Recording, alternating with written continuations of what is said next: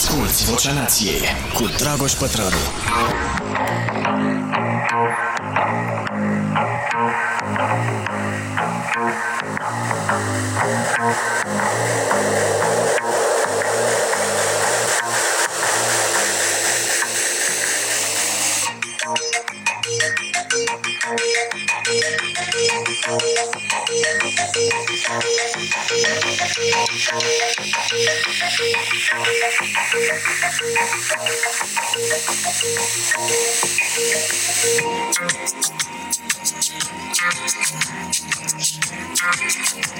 Oh yeah.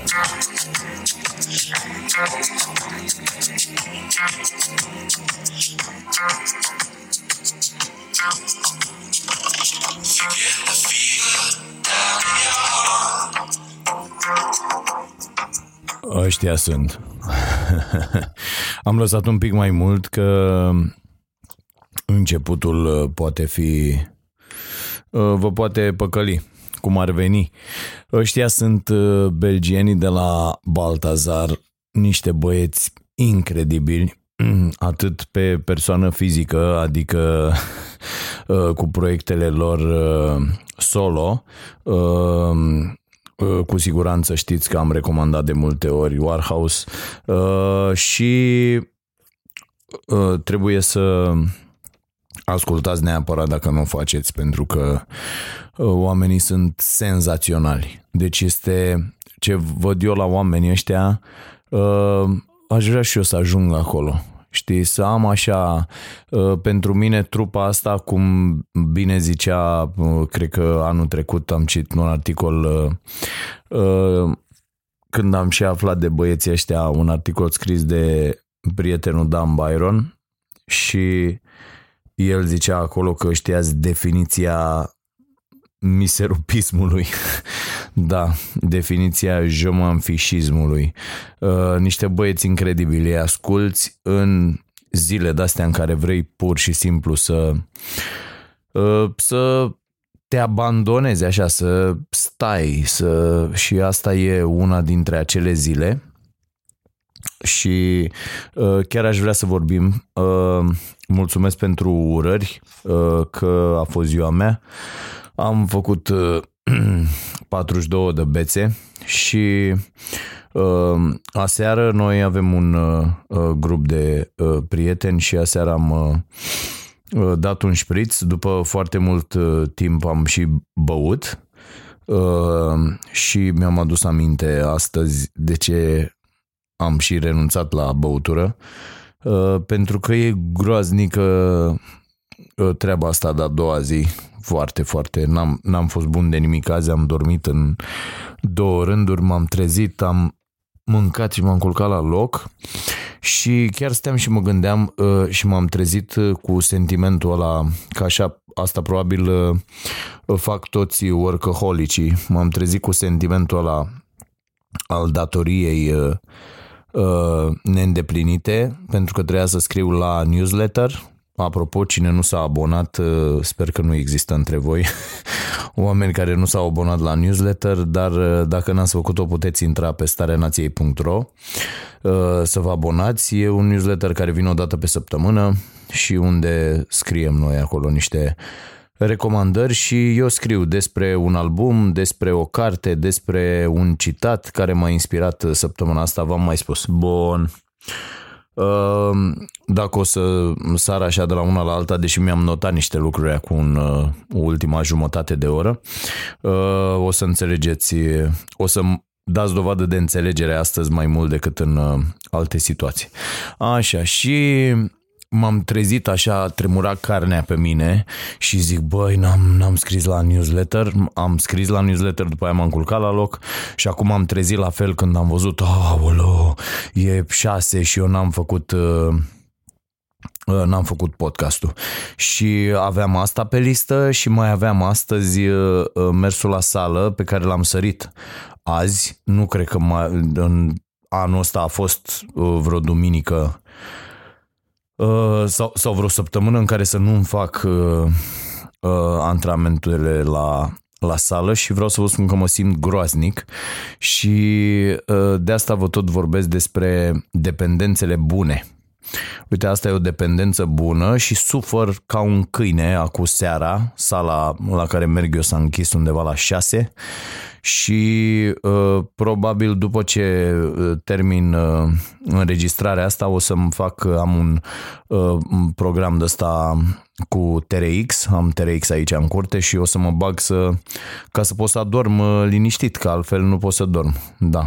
Asta se întâmplă cu dependențele bune. Uh, creierul le cere și e foarte bine și te simți bine abia după ce le, le potolești. Și asta e, asta e perfect. Deci am încercat uh, uh, prima dată când m-am trezit azi să iau, să citești ceva, să... Na, n-am putut. Deci până n-am terminat treaba aia cu newsletter-ul și acum o să mă bag după ce termin la, la TRX să fac antrenamentul și apoi o să uh, mă apuc de scris pentru emisiunea de mâine. Cred că am dormit destul azi, deci până pe la 12.1 așa cred că o să lucrez în continuu ca să pot apoi să dorm liniștit că mi-am pus toate lucrurile în ordine pentru săptămâna uh, care vine. Uh, ok, deci ați auzit recomandarea de muzică, uh, băieții ăștia de la Baltazar belgieni ăștia au, au și fost în România, i-am ratat, uh, au fost de mai multe ori, dar au, au fost și anul ăsta uh, și am ratat, însă uh, pe unul dintre băieții uh, l-am văzut uh, cu proiectul Warhouse, uh, cred că acum un an, da? Când a fost la Cluj și atât de mult uh, ne place mie și Monica încât am uh, zburat la Cluj și am văzut acolo.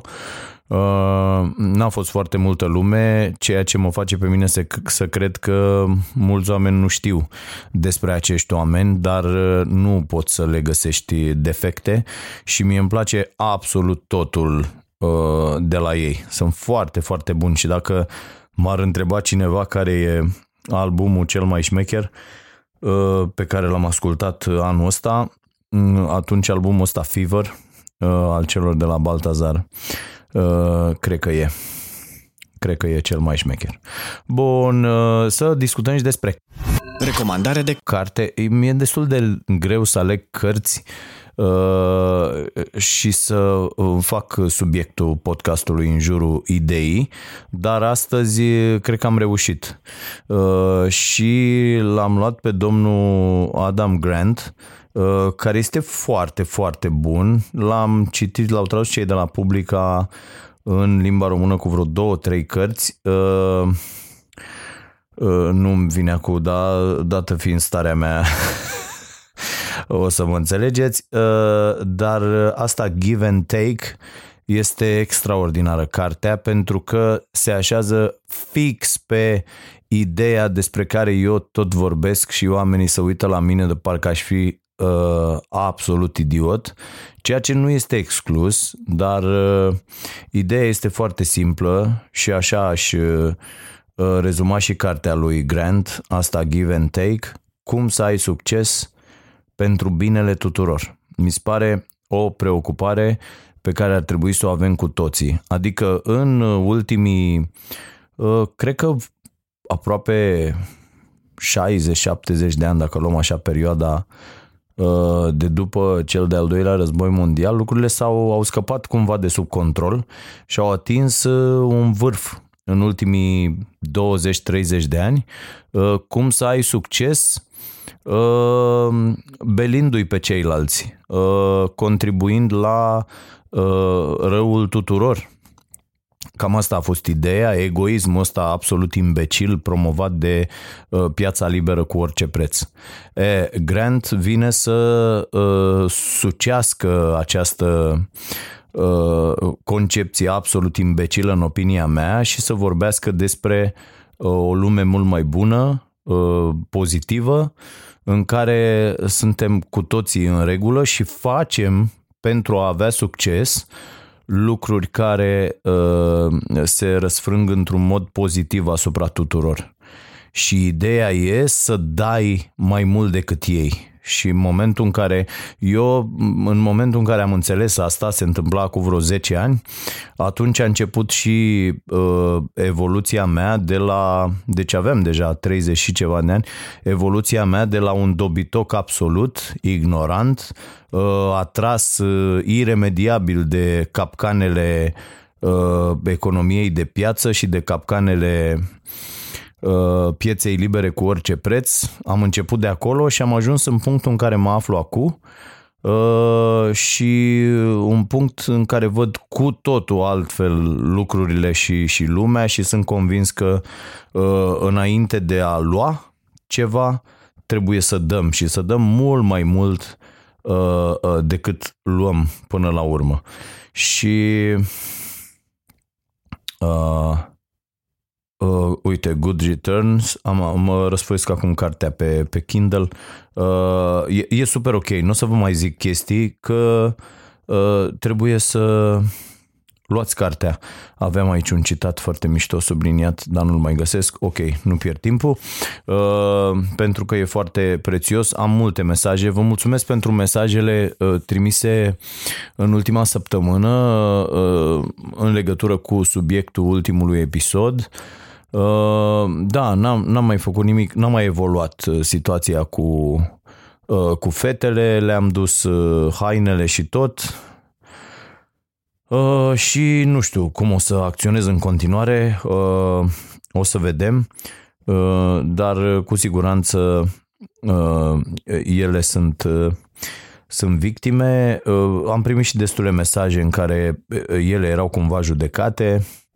Cred că sunt greșite aceste mesaje. Uh, oricum vă mulțumesc pentru toate că am luat așa pulsul multor oameni și am văzut cum se cum se raportează mulți oameni la chestia asta cu, cu facerea de bine. Uite, ați văzut, uh, am citit uh, mai multe articole despre uh, capturarea celui nemernic uh, uh, cu care stătea, bă, frate, bă, uh, uh, cu centura aia cu bombe, frate, ăsta al Bagdadi ăsta. Mamă, incredibil, bă, să-și folosească el copiii ca, ca scut uman. Da, foarte nasol. Și uite, copiii ăia, ă, primul impuls ar fi să-i, ă, să-i acuz, nu? Și la fel nevestele. Deci ăștia dormeau ca să nu fie capturați cu ă, bombe, cu centuri de alea cu bombe, ca să arunce în aer. Bă, multă lume cretină, mă, fraților. Da. Uh, și uh, vă sfătuiesc să, să luați lucrurile astea și bă, cum judecăm aici uh, după ce ne luăm. Da, și cartea lui Grant e, e foarte bună, vă recomand. Uh, am uh, vreo două cărți despre nutriție Uh, m-am întins după ele, uh, pe care vreau să le încep acum. Una este inteligența culinară, arta de a mânca sănătos și cu adevărat bine și e un tip Peter Kaminski, e trasă la curtea veche asta cartea. Uh, și Jamie Oliver zice despre ea, mânca echilibrat nu înseamnă sub nicio formă a face compromisuri în privința ingredientelor fantastice și a meselor savuroase Iată un îndrumar grozav din care aflăm cum putem obține beneficii maxime din hrana noastră. N-am citit cartea, acum vreau să o iau. Uh, și mai e unul, uh, pe ăsta îl citesc pentru a-mi contrazice unele convingeri. Uh, este Dieta Bulletproof se numește și a scris-o un tip Dave Asprey. Uh, bă, pierde până la jumătate de kilogram pe zi, nu e foarte sănătos, recuperează-ți energia și concentrarea și îmbunătățește-ți viața. Și ăsta e un tip care până la 25 de ani, deci în jurul vârstei de 25 de ani, Uh, Dave Asprey era un multimilionar de succes din Silicon Valley. Uh, de asemenea, cântărea peste 130 de kilograme. Am fost acolo, nu chiar până acolo, dar până la 122-23 așa. Uh, cu toate că respecta tocmai indicațiile medicului să mănânce 1800 de calorii zilnic și să facă exerciții o oră și jumătate pe zi, timp de 6 zile pe săptămână. Băi, constat din ce citesc mai mult, că uh, medicii n-au absolut nicio legătură, uh, foarte mulți dintre ei, cu alimentația. Deci pur și simplu, pentru că ei, nici, ei nu sunt învățați nimic în legătură cu, cu treaba asta, în afară de specialiștii pe această zonă, bă, ceilalți nu știu nimic. Adică un medic de la de uh, inimă, de pildă, un cardiolog, Uh, nu o să știe să-ți spune, bă, mănâncă fără sare sau căcaturi de-astea care n-au nici măcar, sunt sfaturi împotriva ta. Uh, uh, v-am povestit eu despre cartea aia, Sarea, Mit și Realitate, uh, care e foarte, foarte interesantă. Așa, și hai să vedem ce a făcut omul ăsta. Dieta Bulletproof te, ba, te va provoca și îți va schimba modul în care privești pierderea în greutate și sănătate. Vei sări peste mic dejun, nu vei mai uh, contoriza caloriile. Bă, asta cu caloriile e o mare tâmpenie. Vă zic imediat, vei mânca multe grăsimi saturate sănătoase, vei face exerciții și vei dormi mai puțin. Uh, uh, nu sunt de acord cu aproape nimic din ce scrie în, în prezentarea acestei cărți și știți ceva? De-aia vreau să o citesc. e, e foarte important ca permanent să ne uh, provocăm convingerile, pentru că doar astfel uh, putem să evoluăm. Și eu fac asta uh, în fiecare zi. Uh, și uh, caut uh, tot felul de lucruri care să-mi uh, contrazică opiniile despre un anumit subiect. Uh, la fel se întâmplă și cu ideile despre piața liberă, la fel se întâmplă și cu ideile despre muncă și protecția uh, oamenilor care muncesc, salariu minim, taxare și așa mai departe. Citesc foarte mult împotriva acestor idei și nu reușesc să găsesc niciun argument uh, și mă tot întreb, bă, oamenii care văd lucrurile așa au ceva, o, o lipsă mare o lipsă mare în opinia mea, pentru că dacă tot încerc să găsesc argumente împotriva acestor idei și tot nu reușesc să găsesc, înseamnă că e o problemă acolo. Sau, desigur, poate să fie o problemă cu mine. Uh, Uh, ce vreau să vă povestesc? A, așa, asta cu caloriile, am zis adineauri. Băi, e cea mai mare tâmpenie, deci nu mai aud foarte multă lume vorbind despre calorii. N-au fraților nicio legătură cu nici cu slăbirea, nici cu a, că se poate funcționa pentru o perioadă. Pentru... Bă, dați niște căcaturi. Haideți să terminăm cu păcălelile astea de marketing. Acolo nu e decât marketing. E ca aia cu produsul intern brut. Iar o mare, mare păcăleală, incredibilă păcăleală cu produsul intern brut și cum ne raportăm, un căcat. Exact același lucru e uh, uh, treaba asta cu caloriile. N-are că dacă eu mi-au o mie de calorii dintr-un sneakers, n-am, caloriile astea nu pot fi comparate cu o mie de calorii din brocoli, rahat, zic aici ce îmi vine la gură, dar înțelegeți ideea. Deci haideți să nu mai calculăm așa, haideți să vedem care e mâncarea bună, sănătoasă și ce conține, e foarte, foarte important și cred că în ultimele două săptămâni, uh, de când am uh, început să studiez uh, destul de atent treaba asta cu micronutrienții, mi-am dat seama de o chestie pe care am găsit-o mai multe studii serioase. Bă, oricât de sănătos am mânca în acest moment, nu mai putem, uh, dat, uh, dat fiind cum arată mâncarea astăzi, deci nu mai putem, e foarte, foarte important. E o lecție la care mă tot gândesc uh, de, de câteva săptămâni. Deci nu mai putem lua doar din alimentație Uh, nutrienții de care avem nevoie pentru o viață sănătoasă, pentru uh, prevenire, pentru a nu uh, face în corp dezechilibre și a nu da naștere unor, unor boli. Pentru că acest corp al nostru e un sistem Uh, de, foarte, foarte complex și el se poate deregla în timp când tu nu îl alimentezi uh, așa cum trebuie. Și uh, asta e foarte important, că nu ne mai putem lua ce ne trebuie din uh, Uh, alimente și atunci trebuie să apelăm la suplimente cu analize făcute, cu ce avem deficiență, aia, aia, aia și aia, le suplimentăm uh, cel mai bine din uh, tot din surse naturale, tot felul de medicamente de-astea, de fapt nu sunt suplimente naturiste, de la firme foarte, foarte bune, nu o să mă apuc acum să fac reclamă, dar fiecare poate să facă pe cont propriu uh, un, un research și uh, să descopere uh, care dintre aceste uh, firme oferă într-adevăr uh, aceste suplimente naturale care să nu se întoarcă împotriva noastră după aia. Bun, hai să o închid și pe asta. Asculți Vocea Nației, disponibilă pe iTunes, Spotify, SoundCloud sau pe starea nației.ro la secțiunea podcast. Ați văzut uh, emisiunea noastră de sport? Se numește Protestul Etapei, a început de vineri și se difuzează la uh, Look Plus. Uh, și uh, a fost uh, ok uh, pentru prima ediție, care din punctul meu de vedere a fost o ediție foarte slabă pentru că am avut uh, mari dificultăți săptămâna trecută uh, să reușim să livrăm. S-au făcut foarte târziu înțelegerile, contractele, hârtiile și n-am avut timp uh, destul nici pentru pachet grafic, nici pentru găsirea tuturor rubricilor, nici pentru mobilizarea tuturor oamenilor implicați în proiectul ăsta.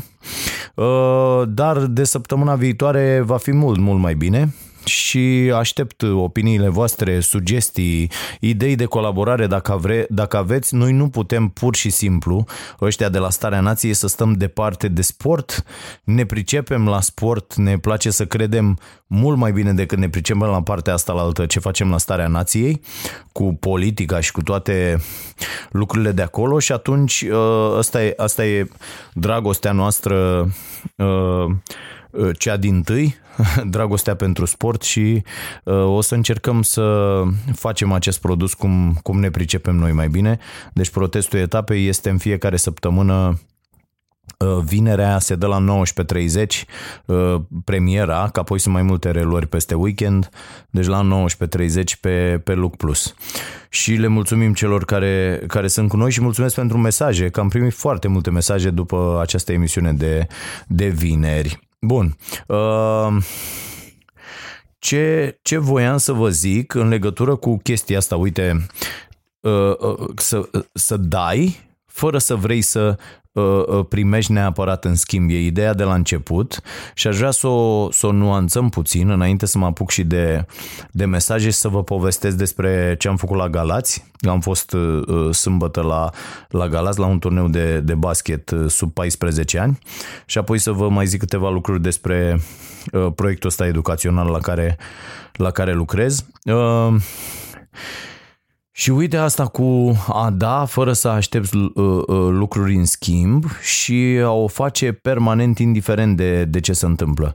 Uite, de exemplu, azi eu aveam timp să stau astăzi, să zic, bă, stau, nu mai, nu mai fac absolut nimic, nu mai dau uh, podcast, nu mai fac ce trebuie să fac la acel newsletter, nu sunt chestii pe bani, nu sunt, bă, n-am putut, mă înțeleg oamenii, ura și la gară. E, uite că nu, nu e, nu e o chestie ok și uh, la fel se întâmplă fraților și cu sala și când vrei să uh, faci diverse schimbări în viața ta, ideea e dacă nu le faci permanent și cu o disciplină de asta de fier, nu vei putea realiza nimic. Și stăteam, mă, mă preocupă ideea asta, am scris-o și în newsletter. Bă, de ce oamenii nu înțeleg că succesul Ă, dacă nu câștigi la loto sau alte tâmpenii de-astea dă peste tine o moștenire sau ceva și oamenii parcă așteaptă aceste lucruri să li se întâmple, să găsească o comoară pe stradă, ă, deci dacă nu, dacă nu vine așa, succesul nu vine altfel decât în urma unui proces foarte, foarte nenorocit Uh, care necesită multă, multă muncă și chiar și atunci poate să nu vină. Dar mă uit la foarte mulți oameni că au această frustrare că lor nu li se întâmplă succesul. Nu fac foarte multe lucruri pentru asta, consideră că pentru succes trebuie să faci foarte, foarte puțin. De pildă, stau de vorbă cu oameni aproape zilnic, oameni care caută succesul, sunt supărați că nu-l obțin, dar uh, ultima carte pe care au citit-o a fost acum un an sau cu doi ani. Bă, tată, nu merge. Adică e adevărat ce ni se spune la școală. Proștii aia la școală când ne zic, bă, citiți că o să rămâneți proști, citiți ca să evoluați, citiți ca să aveți succes.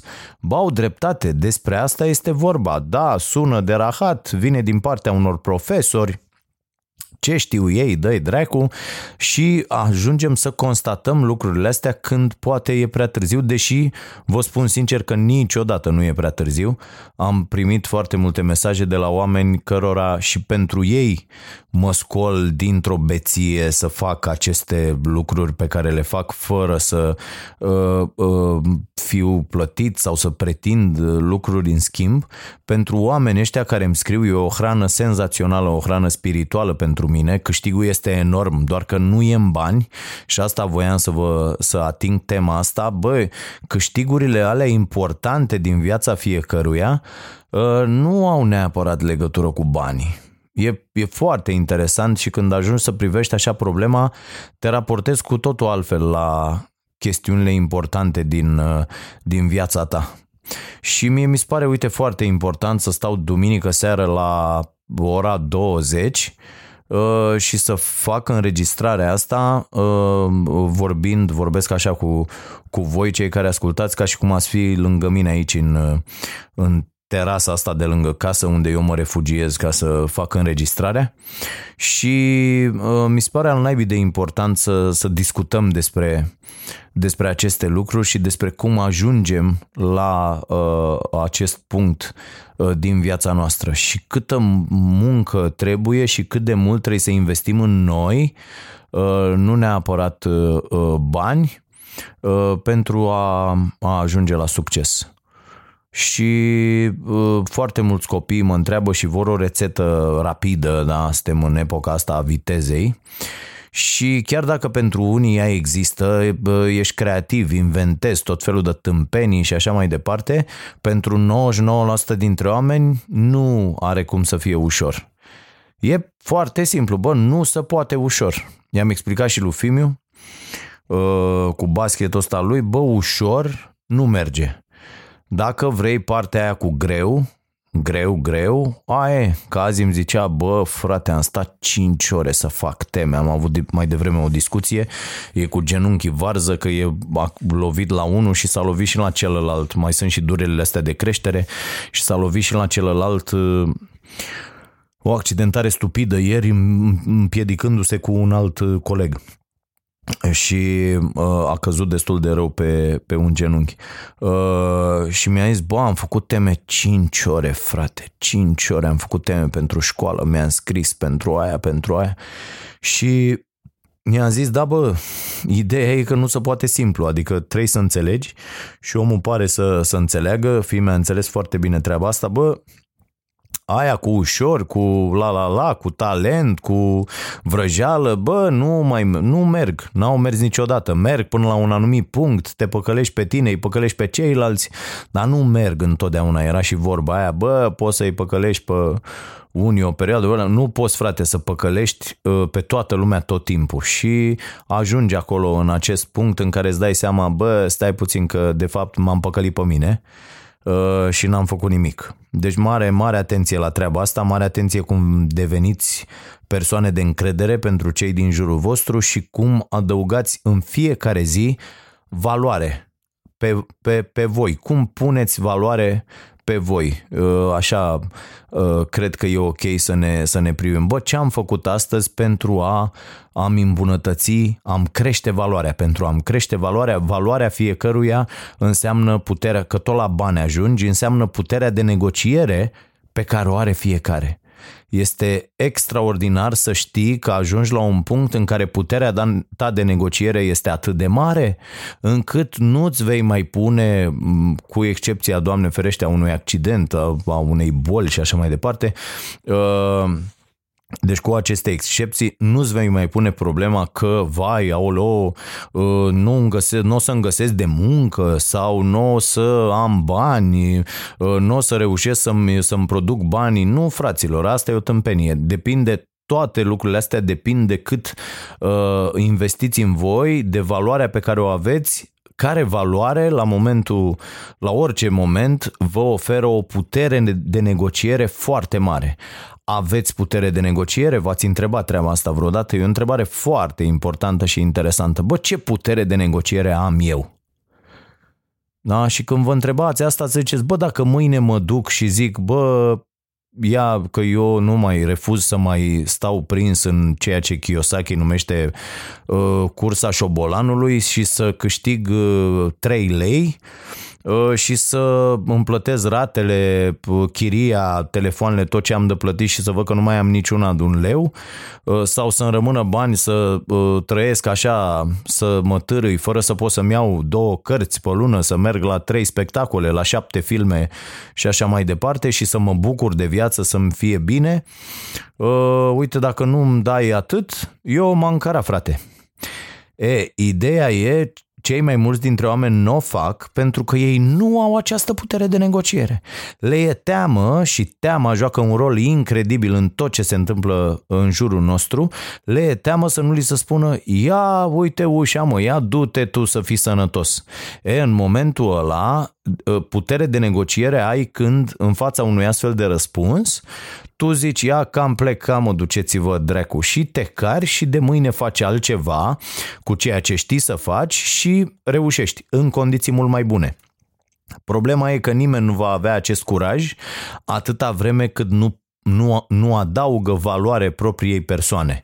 Iar asta se face în foarte multe feluri. Calificări multiple, uh, abilități de comunicare, uh, limbi străine, uh, capacitatea de a lucra în echipă și de a coordona echipe, creativitate. Astea sunt lucrurile la care trebuie să lucreze fiecare om în fiecare zi.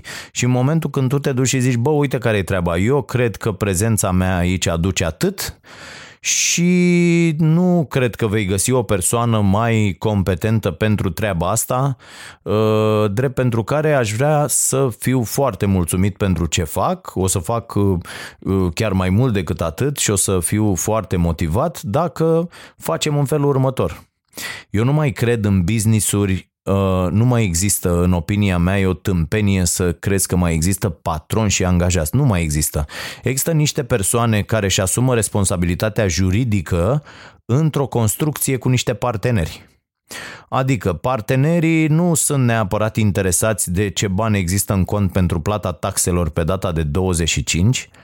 Apropo de asta, aș vrea să știu, n-am plătit niciodată în ultimii ani mai târziu de 25 taxele și mi-a venit o, o decizie de asta de la NAFCO, penalitate, penalitate la plata taxelor de 17 lei.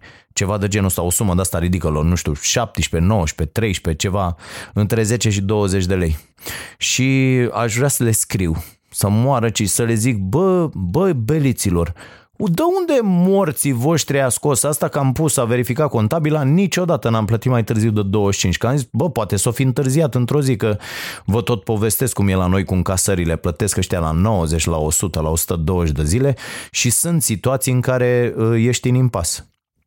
Uh, la naiba, noi încă încasăm contracte din mai, din iunie și suntem să termină anul. Deci este un dezastru total economia de căcată a acestei țări cu, cu legile care există. Da. Și să știți că foarte multe dintre lucrurile, lucrurile rele, și așa ajung la următorul subiect, uh, pe care îl vreau subiectul principal uh, al acestui podcast. Iată, la jumătatea podcastului am ajuns la ce voiam să zic de fapt bă, mult vorbesc câteodată, de, nu, totdeauna vorbesc foarte mult și câteodată foarte prost. Uh, și tema, tema este asta, bă, multe dintre lucrurile rele care ni se întâmplă uh, sunt din cauza lipsei noastre de reacție. Mi se pare extraordinar de important și asta este o lecție pe care ar trebui să o învățăm cu toții orice abuz vedem în orice loc, trebuie să sesizăm, trebuie să scriem, trebuie să dăm în judecată. Ați, uh, nu știu dacă ați văzut, am citit un articol foarte, foarte interesant în adevărul uh, zilele trecute, pe 1 noiembrie, chiar de ziua mea, și uh, articolul e așa, un român și-a câștigat dreptul la viață în instanță.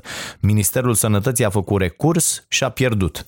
Curtea Supremă a decis joi că statul român trebuie să respecte dreptul la viața al unui român și să uh, îi asigure la domiciliu nutriția intravenoasă Uh, fără de care acesta nu poate supraviețui. Procesul a fost deschis de un pacient care nu poate supraviețui fără un anumit tratament post-operator în valoare de 5.000 de lei lunar și pe care statul român nu-l asigură gratuit la domiciliu, ci doar în spitale, dat fiind faptul că nutriția nu face parte din pachetul de medicamente compensate, notează ziare.com. Văzându-și viața amenințată, Miron Visarion a decis să se atrezeze instanței. Conform articolului 22 din Constituția României, ăsta ar trebui să-l aibă toți și vă sfătuiesc să faceți o chestie. Bă, să citiți câți dintre voi, uite recomandare de lectură, câți dintre voi aș citit din scoarță în scoarță și cu mare atenție, sublinind așa, Constituția fraților. Bă, să știți că asta, ă, ă, treaba asta e foarte, foarte importantă pentru a deveni un cetățean ă, responsabil și depinde de toți cum arată lumea în care trăim. Conform articolului 22 din Constituția României, dreptul la viață, precum și dreptul la integritate fizică și psihică ale persoanei, sunt garantate. Da? Și avocatul acestui domn, un tip Cristian Băcanu, zice așa, țineți minte pacientul Uh, pe care l-am reprezentat în vară la Curtea de Apel, instanța i-a recunoscut dreptul la nutriție intravenoasă la domiciliu. Omul nu se poate alimenta și hidrata normal și atunci depinde de perfuzii zilnice pe care nu și le poate permite. Ministerul Sănătății a formulat recurs, uh, a fost termen, uh, ei nu vor ca el să trăiască sau nu le pasă sau au lucruri mai bune de făcut, scrie avocatul. Cine știe, aștept decizia care va stabili sau a sau mâine nu știu ce. Și joi s-a anunțat că a câștigat. Uh, am anunțat, instanța a respins recursul formulat de Minister și CNAS împotriva unei sentințe provizorii pronunțate de Curtea de Apel. Curtea de Apel stabilise în vară că statul român nu și-a respectat obligația constituțională de a proteja viața acestui om și a obligat autoritățile competente să-i asigure tratament și hrană perfuzabilă.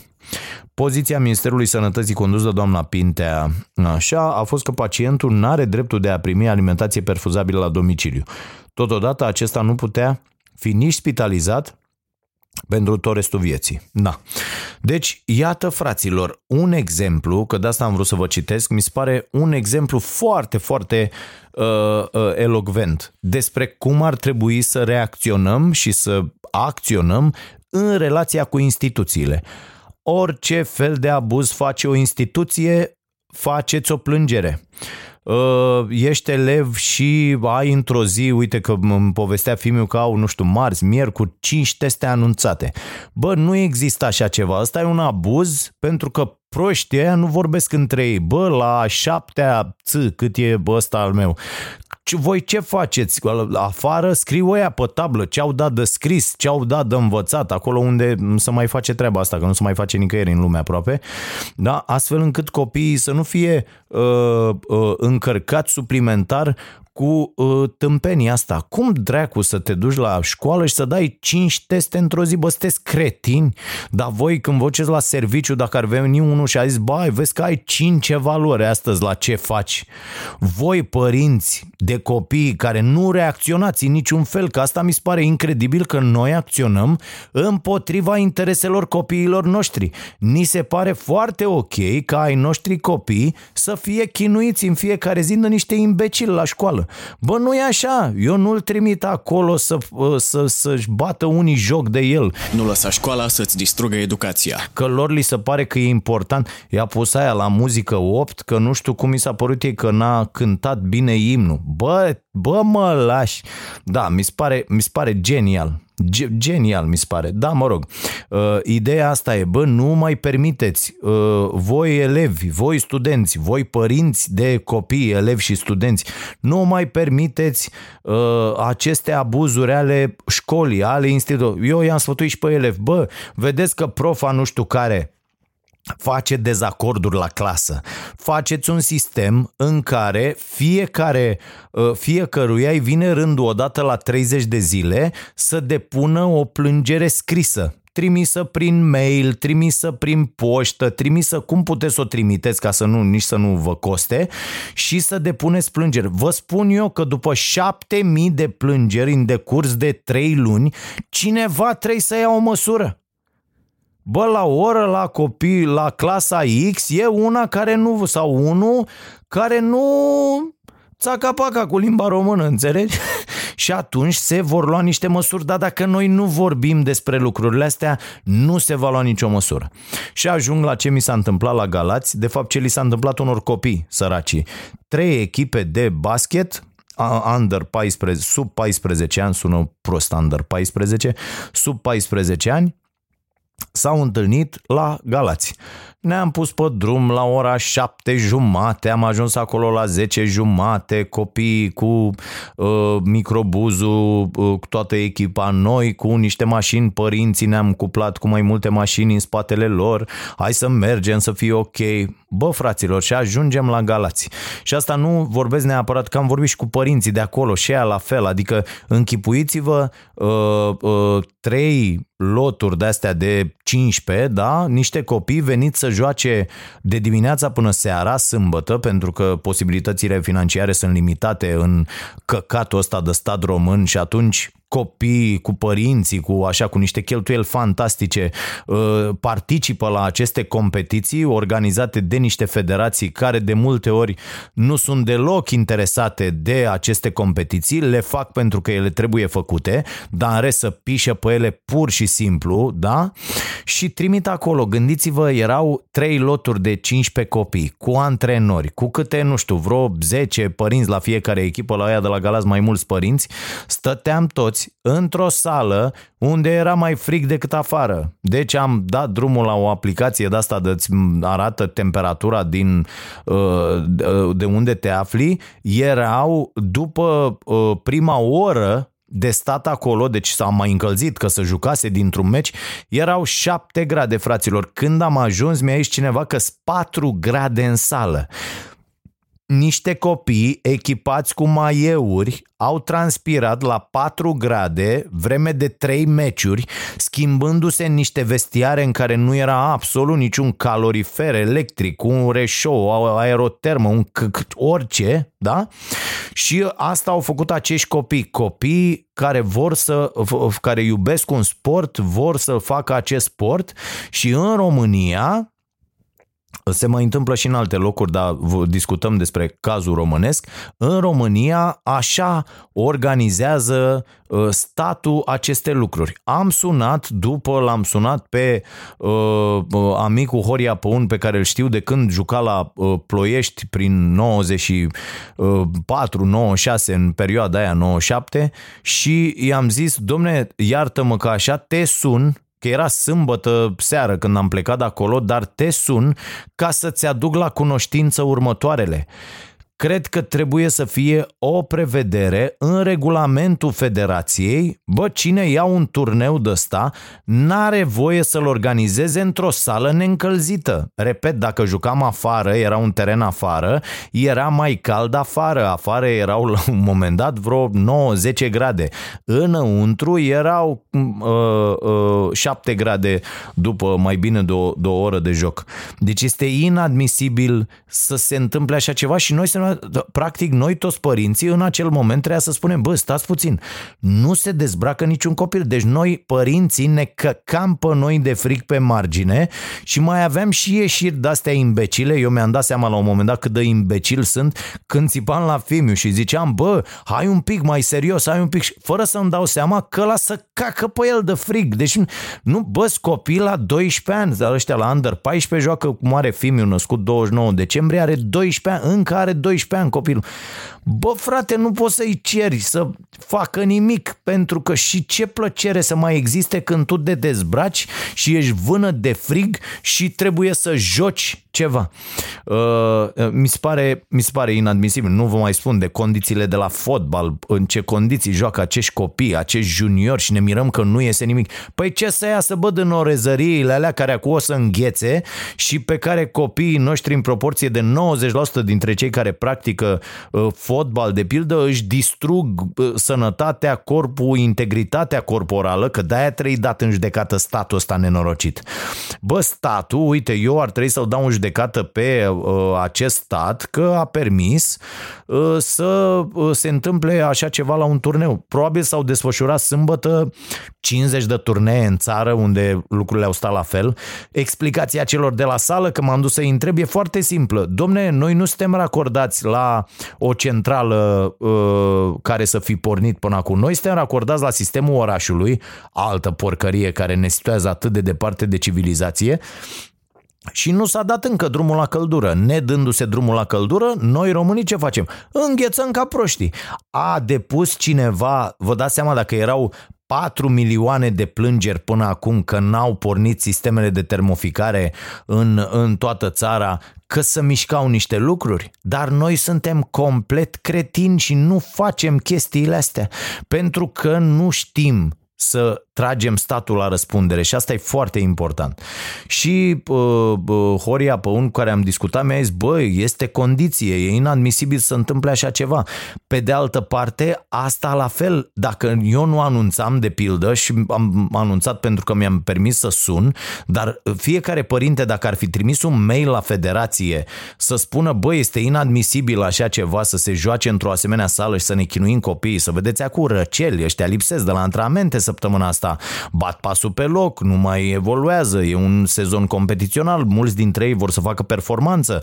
E foarte important cum evoluezi între 14 și 15 ani, între 15 și 16 ani ca să ai șanse după aia. Cine se pricepe la sportul de performanță știe despre ce vorbesc. Sigur, există și oameni care zic, bă, face de plăcere, merge să mișcă de două ori pe săptămână și așa mai departe. Bă, nu, ăștia aici la clubul sportiv școlar au și câte două antrenamente pe zi, lucrează șapte zile din șapte, se face performanță. E la fel ca la Olimpiada de matematică, numai că ăștia merg la Olimpiada de sport. E foarte ușor de, de explicat și de înțeles. Și oamenii care vor să facă asta o fac non-stop. Băi, hai să le oferim condițiile necesare. Cu săl de-astea nenorocite, că de-aia spun, trebuie făcute investițiile necesare, apropo de toate PNDL-urile și de toate nenorocirile, astfel încât să nu mai atentăm la viața copiilor noștri. Pentru că asta facem. În fiecare zi ne punem copiii în pericol de moarte și ne punem și pe noi pentru că nu ne știm uh, uh, prioritățile. Iar când se întâmplă un abuz sau o chestie care nu e ok, nu reclamăm. Eu de asta am făcut asta, pentru că eram sigur că nimeni nu va reclama această chestiune. Mergem, da, ba, a fost frig, nu știu ce, aia e, dă o dracu, mergem mai departe, pentru că mintea unora, asta înseamnă de fapt sacrificiu pentru performanță. Bă, nu înseamnă asta. Înseamnă să ai toate condițiile și să poți să te autodepășești permanent având condițiile necesare la dispoziție. Hai să terminăm cu căcatul ăsta că din mizerie poți să faci mari campioni doar pentru că i-ai ținut înfometați și că, bă, nu merge merge. Nu merge. Eu, unul, de-aia m-am lăsat de sport, pentru că n-aveam condițiile necesare să, să-mi placă în continuare treaba aia. Totul era despre foame, despre mizerie, despre lipsă de condiții, despre dușuri care nu merg, despre uh, uh, toate neajunsurile astea care te fac la un moment dat să zici, bă, ia mai dă-le, dă-le, dracu, mă duc la școală, măcar acolo stai într-o clasă, e căldură cât de cât, înveți, bagi în tine cunoștințe și după aia te duci, uh, trebuie să găsești ceva ce-ți place și să faci acolo. Și uite, oameni care își abandonează toate uh, dorințele și lucrurile care îi fac fericiți pentru că n-au existat uh, uh, aceste condiții. Deci uh, sfatul meu pentru voi toți este să reclamați de fiecare dată. N-are niciun, nicio, nicio urmare reclamația, nu vi se răspunde, dat în judecată, plângere penală pe funcționarul respectiv. Toate lucrurile astea trebuie făcute, pentru asta trebuie să citiți Constituția, să vedeți cum funcționează uh, un stat, să vă uniți și să angajați un avocat și mereu să reclamați lucrurile care nu sunt în regulă. La tot pasul ni se întâmplă uh, uh, astfel de abuzuri făcute din partea instituției instituțiilor, din partea reprezentanților acestor instituții și nu mai trebuie să trecem peste ele, fraților. E foarte, foarte, foarte, foarte simplu. Și da, iată că am reușit uh, din nou să, să mă aprind, dar mi se pare un exemplu uh, uh, extraordinar de bun uh, despre cum ar trebui să construim uh, relația cu autoritățile. Adică, mai uite, în cazul ăsta cu basketul era foarte simplu. Băi, ai luat turneu să-l organizezi sau ți l-a dat federația? Bă, condiția e să asiguri o sală care să aibă următoarele standarde. Asta, asta, asta, asta. În regulament trebuia să fie prevăzut. Dacă nu e îndeplinită una dintre aceste condiții, ca organizator, da? Vin și zic, bă, ai pierdut turneu, nu mai ai dreptul să organizezi turneu, nu știu, o perioadă și asta este, plătești o amendă. Și în aceste condiții vă spun eu că lucrurile se mișcă. Să știți că pe pe ăștia pe afară, pe nemți și pe ne uităm, mamă, cu să respectă regulile, tot așa au învățat, cu amenzi, stat. Cu amenzi în condițiile în care statul a început să aplice amenzi după ce a început și el să-și facă treaba. Adică în uh, chestiunea de față există localități unde nu ai unde să joci, nu există săli și federația vine și zice, bă, ia, organizați asta. Și ăia vor zice, bă, stai puțin, nu putem să organizăm că nu avem unde. Dar Uh, uh, trebuie găsite soluții astfel încât copiii să nu aibă de suferit. De ce să ții atâția copii în aceste condiții Uh, uh, uh, când ai, ai fi putut și, mă rog, uite, cazul ăsta Galați, Galați e un oraș foarte, foarte mare, are săli, are tot ce trebuie, adică se putea merge la o școală de asta cu o sală decentă unde există centrală proprie, unde se putea încălzi de la 7 dimineața, astfel încât la 10 ora primului meci să poată și copiii ăștia să, să alerge și să nu există risc de accidentare. Voi știți ce înseamnă pentru un copil la 12 ani, după 3 ore pe drum cu autocarul, să se se dea jos, să se dezbrace și să-și facă încălzirea la 7 grade? care, care este riscul unei accidentări uh, care îl poate scoate pe un copil din, din circuit? Nu ne interesează astea. Zicem, hai mă, dă-i dracu că copii și mai e părerea aia. Bă, pe vremea mea mă antrenam și nu știu ce și la la la, că mi-aduc și eu aminte de vremurile în care, uite, făceam atletism la petrolul și era sărai la groapă și era nisipul ăla, era gheață, gheață iarna când săreai la groapă, mi-aduc aminte și de uh, uh, draga noastră Mirela Dulgheru de aici, de la, uh, de la Ploiești.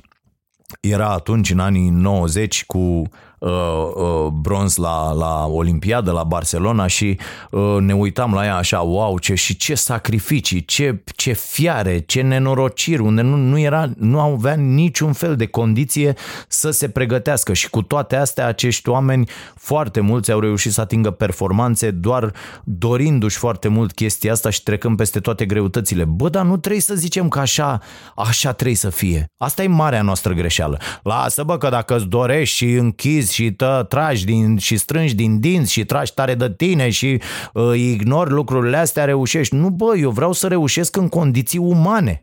De ce să nu reușim în condiții umane? De-aia reușesc în țara asta unul din 500 de mii în, pe linie de sport, pe linie... de-aia fabricăm atâția sportivi defecți. Ăia la fotbal nu pot să dea o pasă cu latul de 20 de metri, ăștia la basket nu știu să sară, nu știu să uh, facă uh, tot ce trebuie pentru ăia la handbal, la fel, unde e o bătaie de joc continuă, am văzut cu, de la limbajul folosit de, de antrenori până la condițiile uh, pe care, care există la, la nivel de copii și juniori, la volei, la fel și peste îți iese un vârf odată la nu știu cât. Mă, nu poți să ai în, în condițiile astea uh, performanță și activitate sportivă normală. Că noi ne propunem să fabricăm niște oameni, ok. Și eșuăm lamentabil la, la, la treaba asta. Mi se pare incredibil. O să vă spun în încheiere, aveam, aveam și multe mesaje, dar iar n-apuc să le citesc.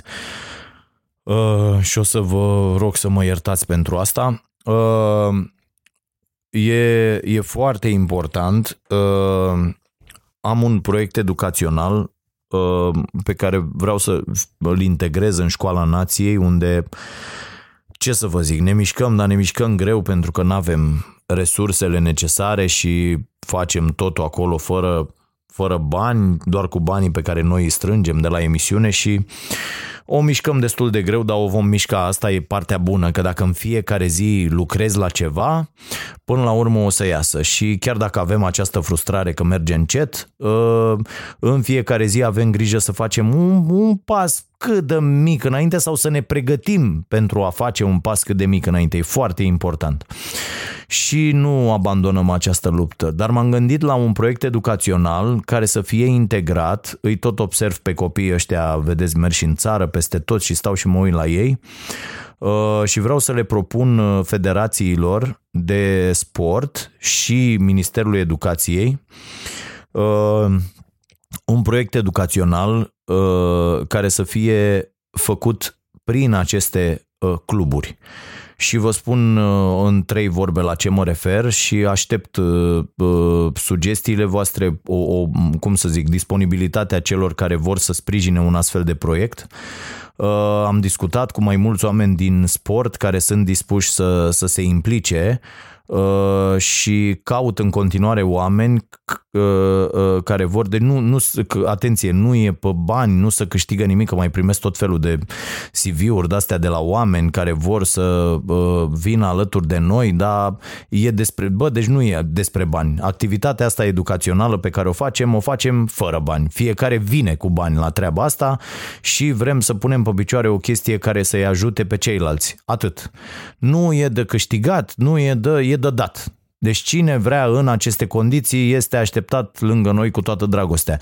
Cine vrea să câștige, să-și facă o firmă, să dea cursuri de alea de căcat cu 300 de euro bucata, în condițiile în care peste tot în lume costă 19 euro și nu e uh, nelegitim. E o chestie ok. Eu însă vreau să o iau pe altă parte. Vreau să văd ce din tot ce am învățat până acum pot să uh, ofer înapoi pentru a contribui la uh, zona asta educațională. E foarte simplu, e o chestie care mă face fericit, e o chestie pe care vreau uh, să o fac de la mine, fără absolut niciun beneficiu, ba cu cât mai multe dureri de cap.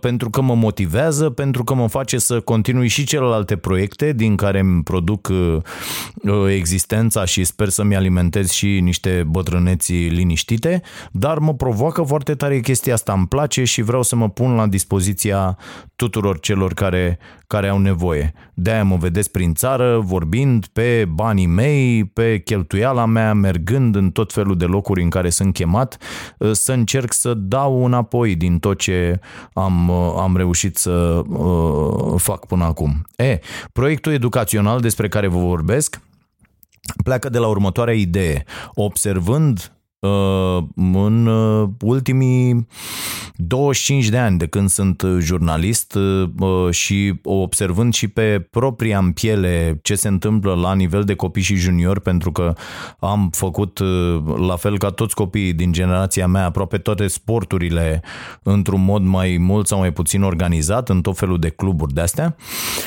Și uh, am constatat că există o foarte mare problemă. Sunt și niște studii care demonstrează, am citit un studiu, l-am mai citat eu odată, uh, un studiu făcut pe sportivii care activează în NBA, deci pe milioane de euro, nu așa. La 5 ani, nu știu, 4 din 5 sportivi de ăștia nu mai au una de un leu.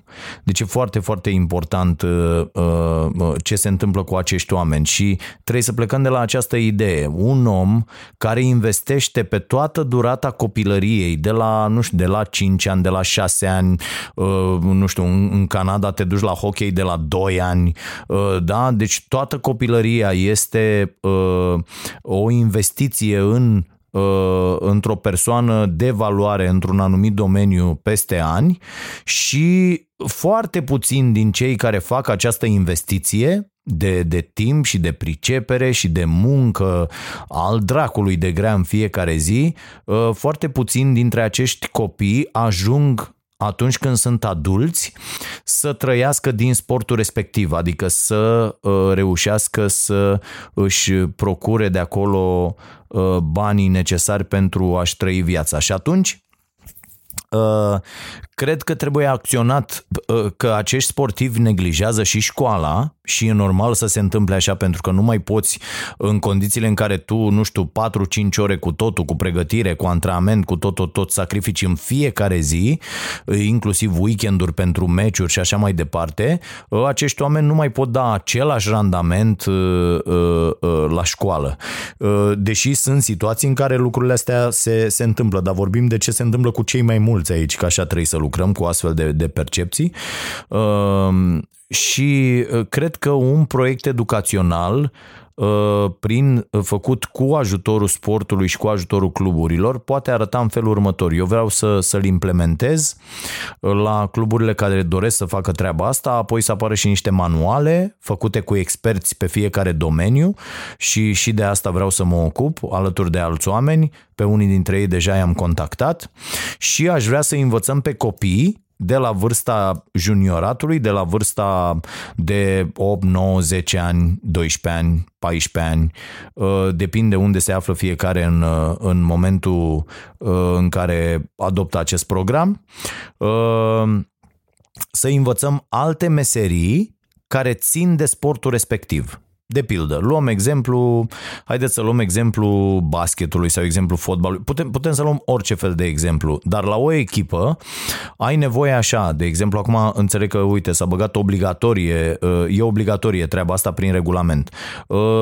Statistician, deci analiză de date, informații, tot, tot, tot. Există în nomenclatorul de, de meserii și în fiecare club e obligat să aibă așa ceva. Apoi există Uh, la fiecare club uh, marketing. Vă dau un exemplu. Există, uh, fiecare club are departamentul de imagine, are departamentul de PR, are departamentul de comunicare, mă rog, toate astea la multe cluburi sunt comasate într-un singur departament. Apoi, sponsori, să poți să mergi la cineva să uh, aduci sponsori, să faci o ofertă, să vorbești despre, despre clubul tău. Apoi alte meserii, eu am identificat în jurul fiecărui club în jur de 15 meserii, m-am apucat să lucrez la, la această programă. Apoi alte meserii, jurnalist sportiv, E foarte important, de pildă, uh, cel care nu face parte din lotul pentru meciul respectiv, sunt mai mulți care nu fac parte și care fac deplasarea, bă, n-ai venit degeaba să stai îmbrăcat și să fie glume în vestiar și să participi doar la încălzire. Nu, tăticule. Tu îți iei, uh, tu iei aparatul foto, te duci și faci poze, pe care le urcăm apoi pe Insta, pe Facebook-ul clubului, pe uh, site-ul nostru și așa mai departe, tu scrii cronica meciului scrii despre colegii tăi, scrii cronica meciului. Tu ții toate datele, uh, faci statistică și furnizezi statistica asta în mod real, care nu există la nivel de copii și juniori, eu furnizezi antrenorului. Tu vei fi asistentul antrenorului pentru acest meci vezi chemele, se consultă cu tine, te întreabă, îți zici și tu părerea acolo când e un moment de, de respiro, eu spui antrenorului, astfel încât și el îți explică ție mai mult, tu stând lângă el pe bancă, uh, uh, cum vede el lucrurile, astfel încât să aduni experiență pe, pe această zonă. Um, și de aici, plecând, există foarte, foarte multe meserii pe care acești copii le pot exersa. Și vă dau un exemplu uh, pe care îl, îl tot spun prin țară peste tot. Uh, un exemplu este Ionuș Georgescu de la uh, CSU Sibiu, președinte acolo la Sibiu acum, care, uh, pe care mi l-a adus taicăsul când uh, avea 13 ani la Radio Contact, eram eu pe atunci, participa la emisiunile sportive, suna, punea întrebări, era foarte preocupat și l-am luat sub aripa noastră. Copilul ăla a scris până la 18 ani, noi aveam un ziar de sport în perioada respectivă, a scris sute de cronici la toate sporturile, astfel încât atunci când a ajuns la 18 ani, orice redacție din România l-ar fi angajat, pentru că omul avea deja scrise sute de cronici. Sigur, cineva în redacție îi corecta, punea să mai semna cu altcineva într-o primă fază, dar a învățat să facă treaba asta. Gândiți-vă de avantajul extraordinar pe care îl are un astfel de copil, urmând un astfel de program educațional, el se poate integra practic în 15-20 de meserii știind despre ce e vorba pentru că a făcut asta timp de 5 ani, timp de 7 ani, timp de 9 ani. Și dacă, Doamne ferește, te accidentezi, dacă, Doamne ferește, nu mergi mai departe pentru că se dovedește că nu ai ce trebuie ca să mergi mai departe, ai o șansă să folosești toată această experiență. Voi vă dați seama, de exemplu, ca jurnalist sportiv specializat pe basket sau pe volei sau pe fotbal sau pe handbal, ce șanse are un copil care a văzut sute de meciuri, în unele dintre ele a și jucat, știe regulamentul pe de rost, știe toate interpretările posibile, este capabil să detecteze uitându-se la trei faze uh, uh, sute de lucruri despre tactică, despre punctele forte, punctele slabi, despre unde, uh, uh, unde greșește una dintre echipe sau unde greșește unul dintre antrenori. Deci acești copii dobândesc o experiență fantastică și experiența asta îi poate ajuta să-și aleagă mai departe drumul. Pot merge la studii uh, în țară sau în țară mai puțin, dar în străinătate și în alte locuri, pot obține burse, pot aplica pentru locuri de muncă imediat la, la 18 ani după ce termină liceu. Mi se pare o chestie extraordinar de importantă de, de cum se pot îmbina, pentru că totul este despre această hibridizare în, în zilele în care trăim, cum pot uh, să se îmbine, iată, sportul cu uh, educația și să dea naștere uh, unor oameni foarte, foarte bine pregătiți în, iată, eu am identificat vreo, vreo 15 meserii, în 15 meserii care gravitează în jurul fenomenului sportiv. Și sunt multe, multe altele, dar uh, uh, și aici facem niște module, facem o programă, identificăm niște voluntari care la clubul respectiv să fie arondați, de pildă un ziarist, un fotograf, un om de imagine, un uh, uh cameraman, un, că sunt foarte multe lucruri care, care se pot face și oamenii aia merg, vom avea o programă, vor uh, preda, va fi și un centru de ăsta de resurse uh, care va fi online și de unde copiii își pot da jos manuale, pot pune întrebări, pot primi răspunsuri de la acești specialiști care vor intra acolo și vor răspunde și eu cred că uh, uh, uh proiectul poate fi implementat cu succes la cât mai multe cluburi. Și cluburile care vor face asta vor fi și mai căutate de, de părinți care, că mai sunt acei părinți care zic, băi, mai dă dracu de sport, mă, de la pregătire la matematică. E, cred că vom mai tăia și din prostia asta imensă a multor părinți uh, uh, care vor vedea în sport o, o, o ocazie perfectă pentru ca lor copil să reușească pur și simplu. Mergând, bineînțeles, în paralel și cu educația tradițională de la școală, dar aia nu te învață. După ce termini liceu, nu știi să faci absolut nimic concret. Asta este un program educațional după care ești calificat complet aproape în uh, uh, atâtea meserii. Bineînțeles, fiecare și alege câte una în care se specializează, fac curândul, fac și de fac și de că și aici trebuie să înveți, uh, trebuie să lucreze în echipă, lucrează împreună la site, fac programare, Programare, programare pentru un site de echipă sportivă. Gândiți-vă dacă faci lucrul ăsta uh, zi de zi, zi de zi faci o, o jumătate de oră lucrezi la asta, cât de bun devii după 5 ani de juniorat. După 5 ani în care tu zi de zi, o jumătate de oră sau o oră faci asta, adune acele ore de antrenament pentru a fi excepțional. Deci cam asta e. Gândiți-vă la proiect dacă vă place. Mie îmi place extraordinar de mult. Am, am pierdut multe ore gândindu-mă la asta. Mă trezesc și noaptea și mai notez câte ceva și mă motivează foarte tare și chiar uh, uh, uh, vreau să-l implementez. Sper să găsesc și uh, oamenii și cluburile care să dorească foarte tare să, să implementeze un astfel de, de proiect. Întâi îl facem pilot în câteva și vedem, măsurăm efectele după un an și vedem ce se poate face mai departe. Mulțumesc foarte mult pentru atenție și Uh, uh, scuze dacă am avut momente de, de incoerență, dar am o scuză după o lungă perioadă de timp. Am, uh, am băut ieri și sunt uh, mahmur, chestie cu care probabil mă voi mai întâlni peste, nu știu, un an, doi. Dar uh, da, să știți că sunt importante și lucrurile astea, trebuie făcute din când în când, uh, pentru că ele, ele aduc valoare regimului de viață disciplinat și sănătos pe care uh, vi-l impuneți și vă sfătuiesc să vi-l impuneți și e foarte ok. Eu vreau să vă spun că am gustat dintr-un pahar de, uh, de vin și am, am avut orgasm. E, e foarte ca lumea. Dacă să bei așa ca animalul în fiecare zi, să nu te mai bucuri de, de chestia asta când, când am simțit gustul ăla am zis wow și nici măcar că asta e băutura fără antrenament e nenorocire dar uh, merită din când în când să uh, să faci pe nebunul, să te premiezi uh, în felul ăsta. Este, este extraordinar minus durerea asta de, de cap și, de, și starea asta de mahmureală, din care gata, am ieșit cu totul și mă apuc de lucru pentru emisiunile de săptămâna asta. Vă aștept cu Starea Nației de luni până joi la Prima TV 22.30 și vinerea de la 19.30 și 23 cu protestul etapei la Uh, Luc Plus. Starea sănătății e în fiecare zi la Prima TV la 17.55 și 19.27 și vor fi teme foarte, foarte interesante la care uh, lucrez acum uh, pentru săptămâna viitoare. Să fiți iubiți, fraților!